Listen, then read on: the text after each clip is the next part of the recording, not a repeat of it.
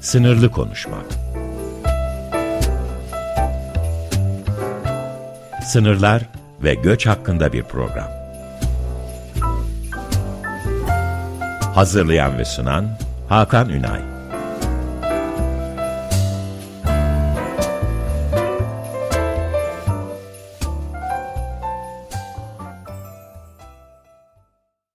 Değerli Açık Radyo dinleyicileri merhabalar. Yine bir perşembe sabahı ee, yine sınırı konuşmak üzere karşınızdayım.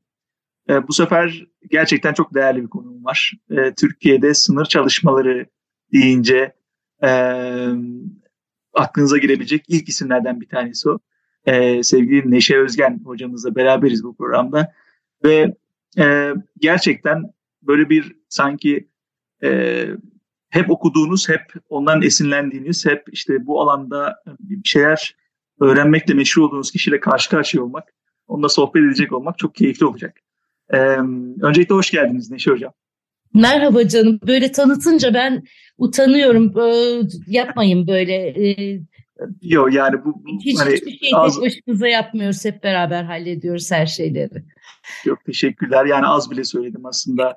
Biz e, sınırla alakalı işte programlarımızda, seminerlerimizde, çeşitli konferanslarda vesaire konuşurken e, hem ben e, konuşmaya başlarken aynı şeyi yapıyorum hem de diğer hocalarımdan da çok duydum.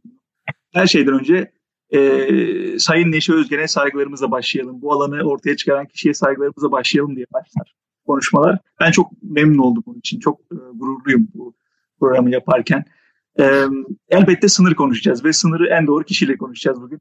E, öncelikle aslında herkese aynı soruyu soruyorum ama bu sefer o sorunun derinliği, anlamı çok daha fazla olacak. Değerli dinleyicilerimiz de bence e, ayrı bir kulak vererek dinlerlerse çok memnun olurum. E, Neşe Hocam, sınır sizin için ne ifade ediyor? Çok teşekkür ederim tekrar bu kadar güzel sözler için. Hiç hak etmediğim övgüler bunlar. Ee, bildiğiniz üzere galiba çeyrek, çeyrek asıra ulaşmış bir sınır çalışmacısı olarak konuşmak e, durumundayım. E, ne ifade ediyor sınır? Bir kere vatanın ve egemenliğin coğrafi işareti değil mi? Ee, önce hani bir coğrafi işaretimiz var. Sonra modern zamanın habis uru. İmparatorlukların korkulu ve heyecanlı rüyası. Üzerinde araştırmalar, düşünceler, analizler, kimi zaman övünerek andığımız, kimi zaman lanetle andığımız, çoğunlukla ötekini araçsallaştırmaya yarayan son 20 yılın en gözde konularından birisi sınır. Ee, evet bir coğrafi işaret ama e, son, son dönemlerin sınır çalışmalarıyla hem e, sınıra ilişkin düşüncelerimiz farklılaştı hem sınırların kendileri farklılaştı son 20 yıldır da. Hem de e, imparatorluk sınırlarından çok farklı sınırlarla da karşı karşıya olduğumuzu bir kere daha teyitleşiyoruz çalışan arkadaşlarla birlikte. Ee, her şeyden önce şunu söylemem lazım. Sınırın ikili yönü var. Sizin e, konuşmacılarınız çok kıymetli genç araştırmacı arkadaşlar. Hepsine hürmetler, selamlar. Çok mutlu oluyorum ben sınır çalışmalarının, özellikle eleştirel sınır çalışmalarının Türkiye'de yaygınlaşmaya başlamasından. Çoğunun vurguladığı sınırın iki yönlülüğü, iki, iki taraflılığı çok önemli kanımca. Çünkü sınırlar hem birleştiren hem ayıran yerler. Ee, sadece sınırın sınırın teli, sınırın üstü, sınırın bir çizgi olarak halinden değil sınır konuşmaya başladığımızda biliyorsunuz. Sınır boyları, sınır ötesi, sınırın etki alanları, sınırın politik ekonomisi gibi ee, çok çok boyutlu alanlardan konuşuyoruz. Ee, yenilerde konuşuyoruz. Yani sınırı bir egemenlik alanı olarak, sadece o alanın bir göstergesi olarak değil, bir pekiştirici olarak değil, coğrafi bir izi olarak değil. Fakat aynı zamanda sınırı e, giderek daha genişletilmiş bir alan olarak da idrak etmeye başladık biz son 20 yıldır. Şimdi aslında e, birazdan laf lafı açacak falan ama e, şunla övünebilirim diye düşünüyorum. E, bütün son 20-22 yıldır yaptığım çalışmalarda Türkiye'nin bütün kara sınırlarını tamamladım. Bu tamamlama esnasında hem karşıya geçerek çalışıyorum aklınıza gelebilecek her türlü yolla karşıya geçiyorum. Legal, illegal, formal, informal. Hem karşıyı da çalışıyorum. Yani İran sınırı çalışırken tabii ki e, Makü'de çalışıyorum. Tabii ki Urmiye'yi de çalışıyorum ya da Pejak'ta çalışıyorum İran sınırında e, Kürtleri çalışırken ya da e, tarihsel olarak e, oradaki kulamları da çalışıyorum. Ee, Suriye sınırı çalışırken sadece göçer aşiretler ve bunların karşılıklı ilişkileri üzerine değil aynı zamanda Irak Kürdistan'ın e, Türkiye'nin ticari yapılanmasından, Türkiye'nin ticari kolonizasyonundan ve ideolojik kolonizasyonundan nasıl etkilendiğini de çalışıyorum. Ee, aynı şekilde e, e, Ermenistan sınırı çalışırken örneğin e, genişleyen sınırlar, daralan tapular meselesinde örneğin tapu meselesinin yani Ermeni tapuları ya da Türk tapuları gibi adlandırılan tapu meselesinin aslında ne kadar çağdaş, ne kadar modern bir söylem olduğunu ve e, yörenin neden bu modern mesela tapu meselesine bu kadar öne çıkararak tartıştığını anlamaya çalışıyorum. Şöyle söyleyebilirim, giderek ben de daha çok eleştirel sınıf çalışmaları içinde yer bulmaya çalışıyorum. Yani e, pek çoğumuzun başlangıçta ilk acemiliklerimizde yaptığımız gibi sınırı heyecanla tarifleyen ve o sınır insanlarının sınırda e, sınırı nasıl algıladıklarını, sınırda nasıl algıladıklarını, devletle ilişkilerini tarifleyen çalışmalardan ziyade çoklu taraflar olarak sınırlara bakmaya çalışıyorum. Belki bu yüzden de en e, fayda bulduğum, en güzel bulduğum, beni en heyecanlandıran sınırlar üçlü sınırlar. Yani örneğin Habur'da Irak, Suriye, Türkiye e, üçlemesi, işte İran sınırında Irak, İran, Türkiye üçlemesi, e, Nahçıvan sınırında e, Türkiye, Ermenistan, Nahçıvan, Azerbaycan sınırı, Gene e, yukarıda Ardahan sınırında Gürcistan, Ermenistan, Türkiye sınırı. Daha şeyde neydi adı? Batıya doğru gelirsek Edirne sınırı yani Türkiye, Bulgaristan, Yunanistan. Yani e, üçlü sınırlar beni daha çok heyecanlandırıyor. Çünkü sınırın aslında bir egemenlik alanı olduğunu yani kendisinin devletin egemenlik alanının görünür çitlemesinin bariz özelliği olmasının ötesinde sınırın kendisinin de nasıl bir egemenlik, nasıl bir teritoryal alan olduğunu, nasıl bir terrain olduğunu, nasıl bir yer olduğunu bu üçlü alanlar çok iyi gösteriyor. Çünkü biz biliyoruz ki sınırın Sınır aslında tek taraflı bir durum değildir. Pek çok arkadaşımız bunu çok güzel örneklerle sizin e, sohbetlerinizde veriyor. Sınır aslında karşıyla ilişkilerin de zeminleştiği ve sürekli interaktif bir yerdir. Fakat onun ötesinde tüm sınırlar aslında üçüncü boyuta da sahip değil mi? Bu üçüncü boyutta uluslararası alan. Çünkü her sınır aslında devlet sınırıdır. Değil mi? Bizim çalıştığımız alanlar devletler sınırları. O yüzden siz de farkındasınız biraz önce Zaten devletlere göre tanımladım o sınırları. Etnik gruplara göre tanımlamaya başladığımızda on binlerce farklı karşılaşmadan söz etmemiz mümkün. Ve devlet sınırlarını aşan ya da devlet sınırlarının içinde olan yerlerde. Ama e, e, her sınır, her devlet sınırı aynı zamanda uluslararası bir e, meşruiyet de sağlamak zorunda bütün o anlaşmaları çocuklarımıza değil mi?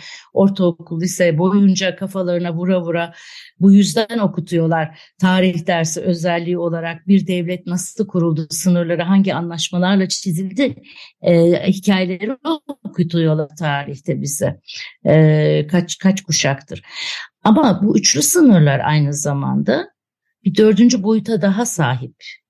Daha görünmez olan farklı bir üçüncü uluslararası, ulus aşırı etkiye sahip. Örneğin Habur, hep söylediğimiz üzere artık ne Türkiye Cumhuriyeti'ne ne Irak'a ne işte Suriye'ye ait bir alan değildir. Amerika Birleşik Devletleri'ne de artık ait bir alan değildir. Yani orası o da kontrol eder ama oraya ait bir alan dahi değildir artık. Daha e, Soya'nın deyimiyle, Edward Soya'nın deyimiyle daha bir third space'tir orası. Or orası yere bağlı olmayan bir e, bir e, iktidar iktidarlar arası denge alanıdır. Dolayısıyla bu üçlü sınırlar çok ilgimi çekiyor benim ve e, asıl çalışmaları oralara doğru yönlendirmek istedim kara sınırı çalışırken. Açıkçası daha evet. başlangıçta farklı bir bakış açısı ortaya koyuyoruz. Ben şimdi kafana düşünüyorum sizi dinlerken. Yani e, gerçekten bütün okuduklarım, sınır alanında e, çalıştıklarım vesaire. Evet, literatür anlamında da böyle bir eğilim var. Yani sınırın e, özerk diyebiliriz herhalde. Bir ayrı bir mekan olarak değerlendirme meselesi var. E, ve hani sizin verdiğiniz örneklerle üçüncü boyutu, dördüncü boyutu belki ileride e, daha da farklı boyutlarıyla farklı değerlendirmeler de yapılabilecek bir alan. Dolayısıyla daha başlangıçta farklı bir e, çığır açtınız onu söylemem lazım. E, not alıyorum bir taraftan da kendime. E, şey program sonrasında hemen bakacak olduğum bazı şeyler var diye.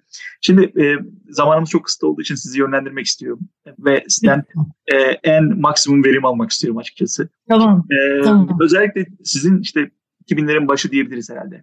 E, başladığınız çalışmaları yaptığınız döneme belki öncesi de var. E, yani başlangıçlar öncesi ama yayınların çıkmaya başladığı 2000'lerin başı. E, ben sizin gözünüzden o değişimi görmek istiyorum. Yani sınır çalışmalarında sizin yaptığınız dönem tabii ki de böyle bir alan yoktu ve siz oluşturmaya başladınız aslında çok doğru ifadeyle. E, şimdi artık sınırın hem popüler olduğu hem de üzerine çokça çalışıldığı, çokça üretim yapıldığı ve belki de e, olumsuz taraflarını da sizin görebileceğiniz kısımları vardır eminim. E, belki içinin boşaldığı e, ve ama özel bir alan olarak da ortaya çıktığı bir dönem var. Benim en azından naçizane böyle bir geçiş dönemi var. Ben sizin görüşlerinizi merak ediyorum. Özellikle göç meselesiyle beraber sınırın mahiyeti ne oldu sizce? Evet, o zaman şeyle başlayalım. Bir, biraz önce konuştuğumuz yerden de e, ek alarak başlayalım. E, çalışmaya başladığımdan hemen sonra e, ha, önce şöyle bir şey söyleyeyim. Şimdi bütün sınır çalışanlarının e, hürmetle e, ve minnetle e, söylemek istiyorum. Bir kere onların da yansıttığı üzere çoğu sınır insanlarıdır farkındasınız. Yani e, bizdeki sosyal bilimci aslında şey de öyle yani kıta Avrupa'sında Amerika'da çalışanlar falan da asıl olarak şeyden geliyor, sınır insanlarından geliyorlar, sınır çalışmacıları. Bu ilgi çekici bir şeydir biliyor musunuz? Yani insanın, sosyal bilimcinin kendi hayatındaki asıl meseleyi nereden kurduğuyla çok ilintilidir bu durum. Tabii ki, tabii ki bizi rahatsız eden, gözümüze batan, normalleştirilen şeyin dışına çıkabilmemiz ve onu normalleştirmenin dışına çıkarabilmemiz gereklidir. Bizim sosyal bilimciler olarak görevimiz zaten bu normalleştirileni çalışmak değil. Asıl bir, biraz rahatsız edici sorular sormak. Dolayısıyla çok hürmet ediyorum hakikaten. Benim sınır çalışmaya başlamamdaki temel sahiplerden bir tanesi bir iç bölge insanı olarak çünkü farklı gözlerimiz var çok açıkça biliyorsunuz. İç bölge insanları sınırın ne olduğunu çok farkında değillerdir. Hatta bir sınır olduğunun ancak resmi söylemlerle farkında olurlar. Oysa sınır insanların gözü önünde çitler var, teller var değil mi? Geçiş prosedürleri var, işte pasaportlar var, bir tarafa gidememe var, ufkun bir biçimde bölünmesi var veya bölünmese bile başka bir devlete bakıyor onlar. Hemen her yerde. Ee, dolayısıyla çocukluktan itibaren e, algıladıkları başka bir coğrafya var orada. Ayrıca başka bir uzaklık kavramı da var. Yani Gürcistan sınırındaki e, Gürcistan sınırında özel bir bölgede e, yollar kapandığı zaman hastalarını yol çok daha açık oldu ve daha iyi olduğu için Gürcistan'daki hastanelere götürüyor insanlar. Şimdi çok başka bir hani kaç, sınır deyince hani aklımıza hep kaçakçılık, zorla geçişler ya da e, sınır ilgaları gibi şeyler geliyor olmasına rağmen aslında sınırın çeşitli imkanları da var. Nerede ne ucuzsa deyin pasaportunuz olduktan sonra gider karşıdan alır getirirsiniz. Ya da işte İran bölgesinde mesela Şimdi tabii e, çok katılaştı ve yükseldi son 10 yıldır, 7 yıl, 7-8 yıldır o sınır ama yani o zaman 7-8 yıl öncesine kadar bir sürü e, orta yaşı geçkin kadının hatta pasaportu vardı. Beni çok şaşırtan bir biçimde. Çünkü sınır insanlarının çoğunun pasaportu olmaz. Çünkü zaten neredeyse bir pasaport verilmeyecek kadar güvensiz addedilirler. Çoğunlukla bu söylenmesi de. İkincisi de sınır bölgeleri genellikle kamu olanaklarının mümkün olduğunca az iletildiği yerlerdir. Yani uç bölgeleridir onlar devletin. Bunlar iç bölge vatandaşını bilmediği durumlardır. Anlamadığı durumlardır. Sınırda yaşamanın ne demek olduğu. Ben de sınırı ilk kez işte İdil'de, Şırnak İdil'de gördüğümde galiba içimde kalmış bir ergenlik duygusu da var. Bunu aşmak gerek diye düşündüm. Çünkü ufkunuzu bölen bir şeyle karşı karşıyasınız. E, ve sonra tabii o sınırın aslında ne kadar hani e, hep söylediğim gibi ve bazı arkadaşlar da onu tekrarlıyor çok tatlılar. Kanlı öfkeli bir kırmızı çizgi olduğunu anlatan hikayeler sürekli yükseliyor. Sonra ama sosyal bilinci refleksiyle biz sormak zorundayız. Yani bu yeni dönemin e, biraz insanı e, cezbeden bu hani sınırı sürekli bir reaksiyoner nitelemeyle e, damgalama meselesinin ötesine geçmek zorundayız. Çünkü hep, e, hep habire sınırın geçildiğini, geçilebildiğine dair yeni çalışmalar yükseliyor. Bunun biraz ötesine geçmek zorundayız. Biz şu soruyu sormak zorundayız. Ben sordum o soruyu. Yani bu kadar istenmeyen bir şeyse kardeşim bu sınır. Kimse sınır istemiyor değil mi? Yani bu sınır kalksın deniyor, sınırlar kalksın deniyor. Sürekli bir sınır kalkması propagandası yapılıyor, sınır insan öldürüyor diyoruz. Peki niye orada hala? Yani bu kadar içten istenen bir şeyse bu. Hala burada durmasının kime faydası vardır? Ee, ceberut bir devlet üzerinden konuşmayacaksak eğer, ceberut bir devlet üzerinden, tam otoriter bir devlet üstünden konuşmayacaksak eğer, e, o zaman şunu sormamız gerekiyor. Devletin yanı sıra bu sınırdan faydalanan kim? Tabii ki sınırların faydalananları, sınırın çoklu aktörleri bize aslında böylece çoklu bir imkan da sağlar. Yani devleti tek siyasi aktör olarak görmenin dışında periferiye bakmamızı sağlar. O yüzden sınır çalışmaları kıymetlidir.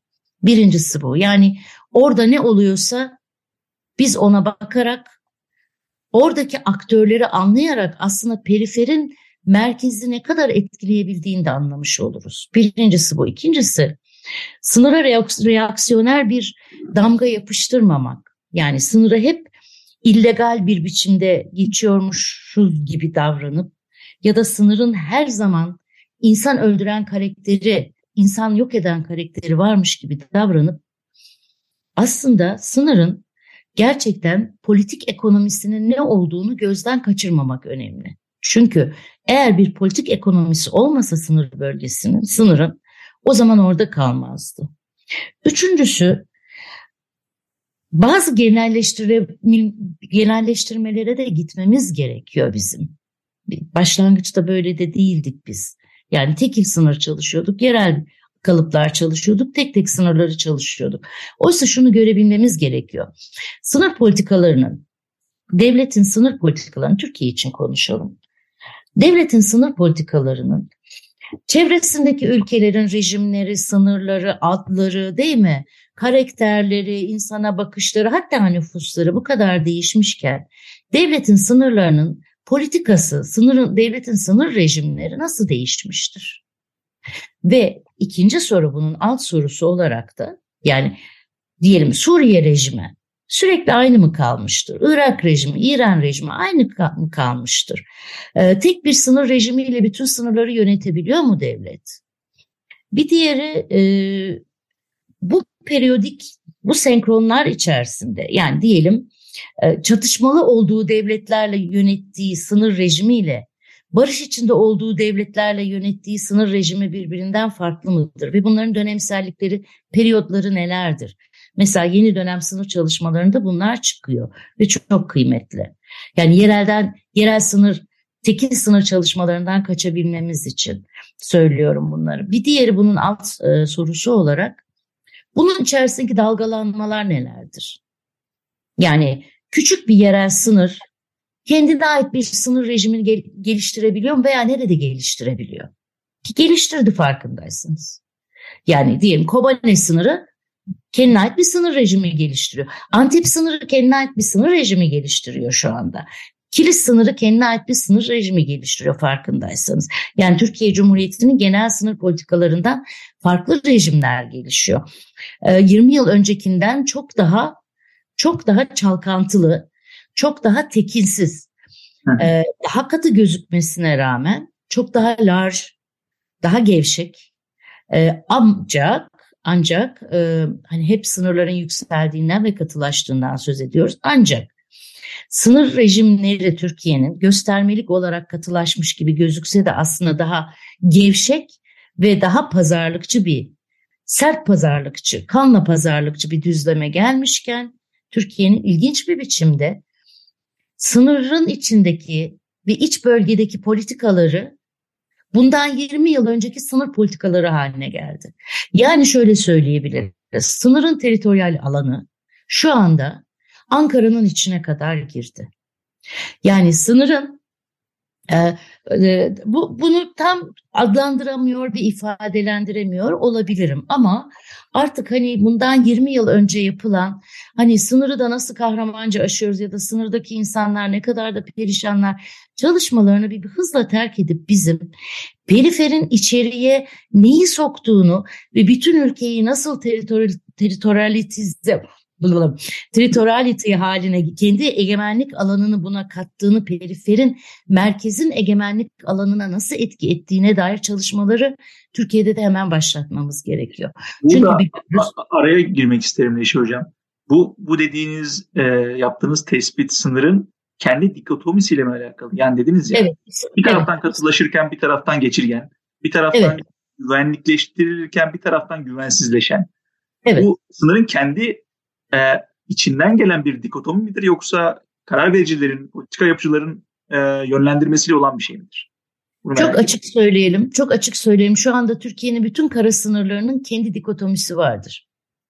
Merkeze göre belirlenmiyor. Şu anda perifer sınır şeylerinde, güç ilişkilerinde sınır yani periferle merkezin güç çarpışmasında şu anda periferi merkeze egemendir. Bakın her şeyle egemendir.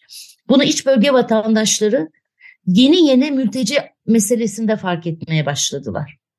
Yeni fark ediyorlar bunu. Yani aslında orada bir sınır olduğunu yeni fark ediyorlar. Bir, oranın ne kadar geçirgen olabildiğini yeni fark ediyorlar. İki, bunun aslında geçmişte de kendilerini ne kadar ilgilendirdiğini şimdi çok ilgilendirince fark ediyorlar. Üç, dolayısıyla şu anda periferin, periferin bütün tekinsizliği, Perifer tekinsizdir zira. Çünkü perifer e, periferin bütün tekinsizliği şu anda merkezi işletmektedir.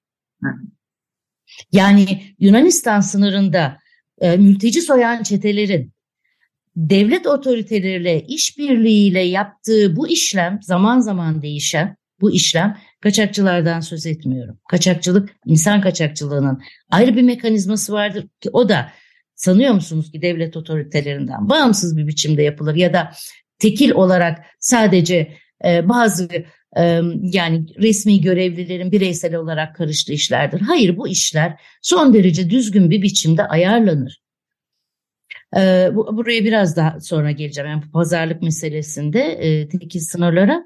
Ama şu, şimdi periferin kendi periferin kendisi tekinsizdir. Sınır tekinsiz bir meseledir. Çünkü sınır sınır konulan hiçbir kuralın sürekliliğinin olmadığı, sürekli güçler dengesinin değişebildiği ve sürekli pazarlıkların yapılabildiği çok özel bir alandır. Yani şimdi yeni dönemde bir, dedik ya birincisi reaksiyoner bir sınır tanımı var. Diğeri de yeni dönemin ikinci bir hatası. Bu çalışmalarda da ortaya çıkan ikinci bir hata Sınır çalışanlarımız her yerde sınır görmeye başladılar. Sınır bir boş gösteren haline geliyor artık neredeyse. Yani sınırın, periferin aslında kendi terrain meselesini, kendi yer olma meselesini, kendi tekinsizlik meselesini aslında nasıl merkeze taşıdığını da görmezden e, gö, gö, gözden kaçırmamıza neden olabilecek bir bakış bu aynı zamanda. Ee, burada araya gireyim hocam. Ee, çünkü süremizin sonuna geldik artık. Ben çok teşekkür ederim. Sizde olan sohbetimizin ilk bölümünü burada tamamlamış olalım. Haftaya yine sohbetin devamını yapmış olacağız. İkinci bölümünü yapmış olacağız. Teşekkür ederim bu haftaki o derinlikli güzel sohbetiniz için. Değerli dinleyicilerim sizlere teşekkür ederiz. Güzel sohbette bize eşlik ettiğiniz için. Yine haftaya aynı saatte Neşe Hoca ile olan sohbetimizin ikinci bölümünde karşınızda olmak dileğiyle. Hoşçakalın.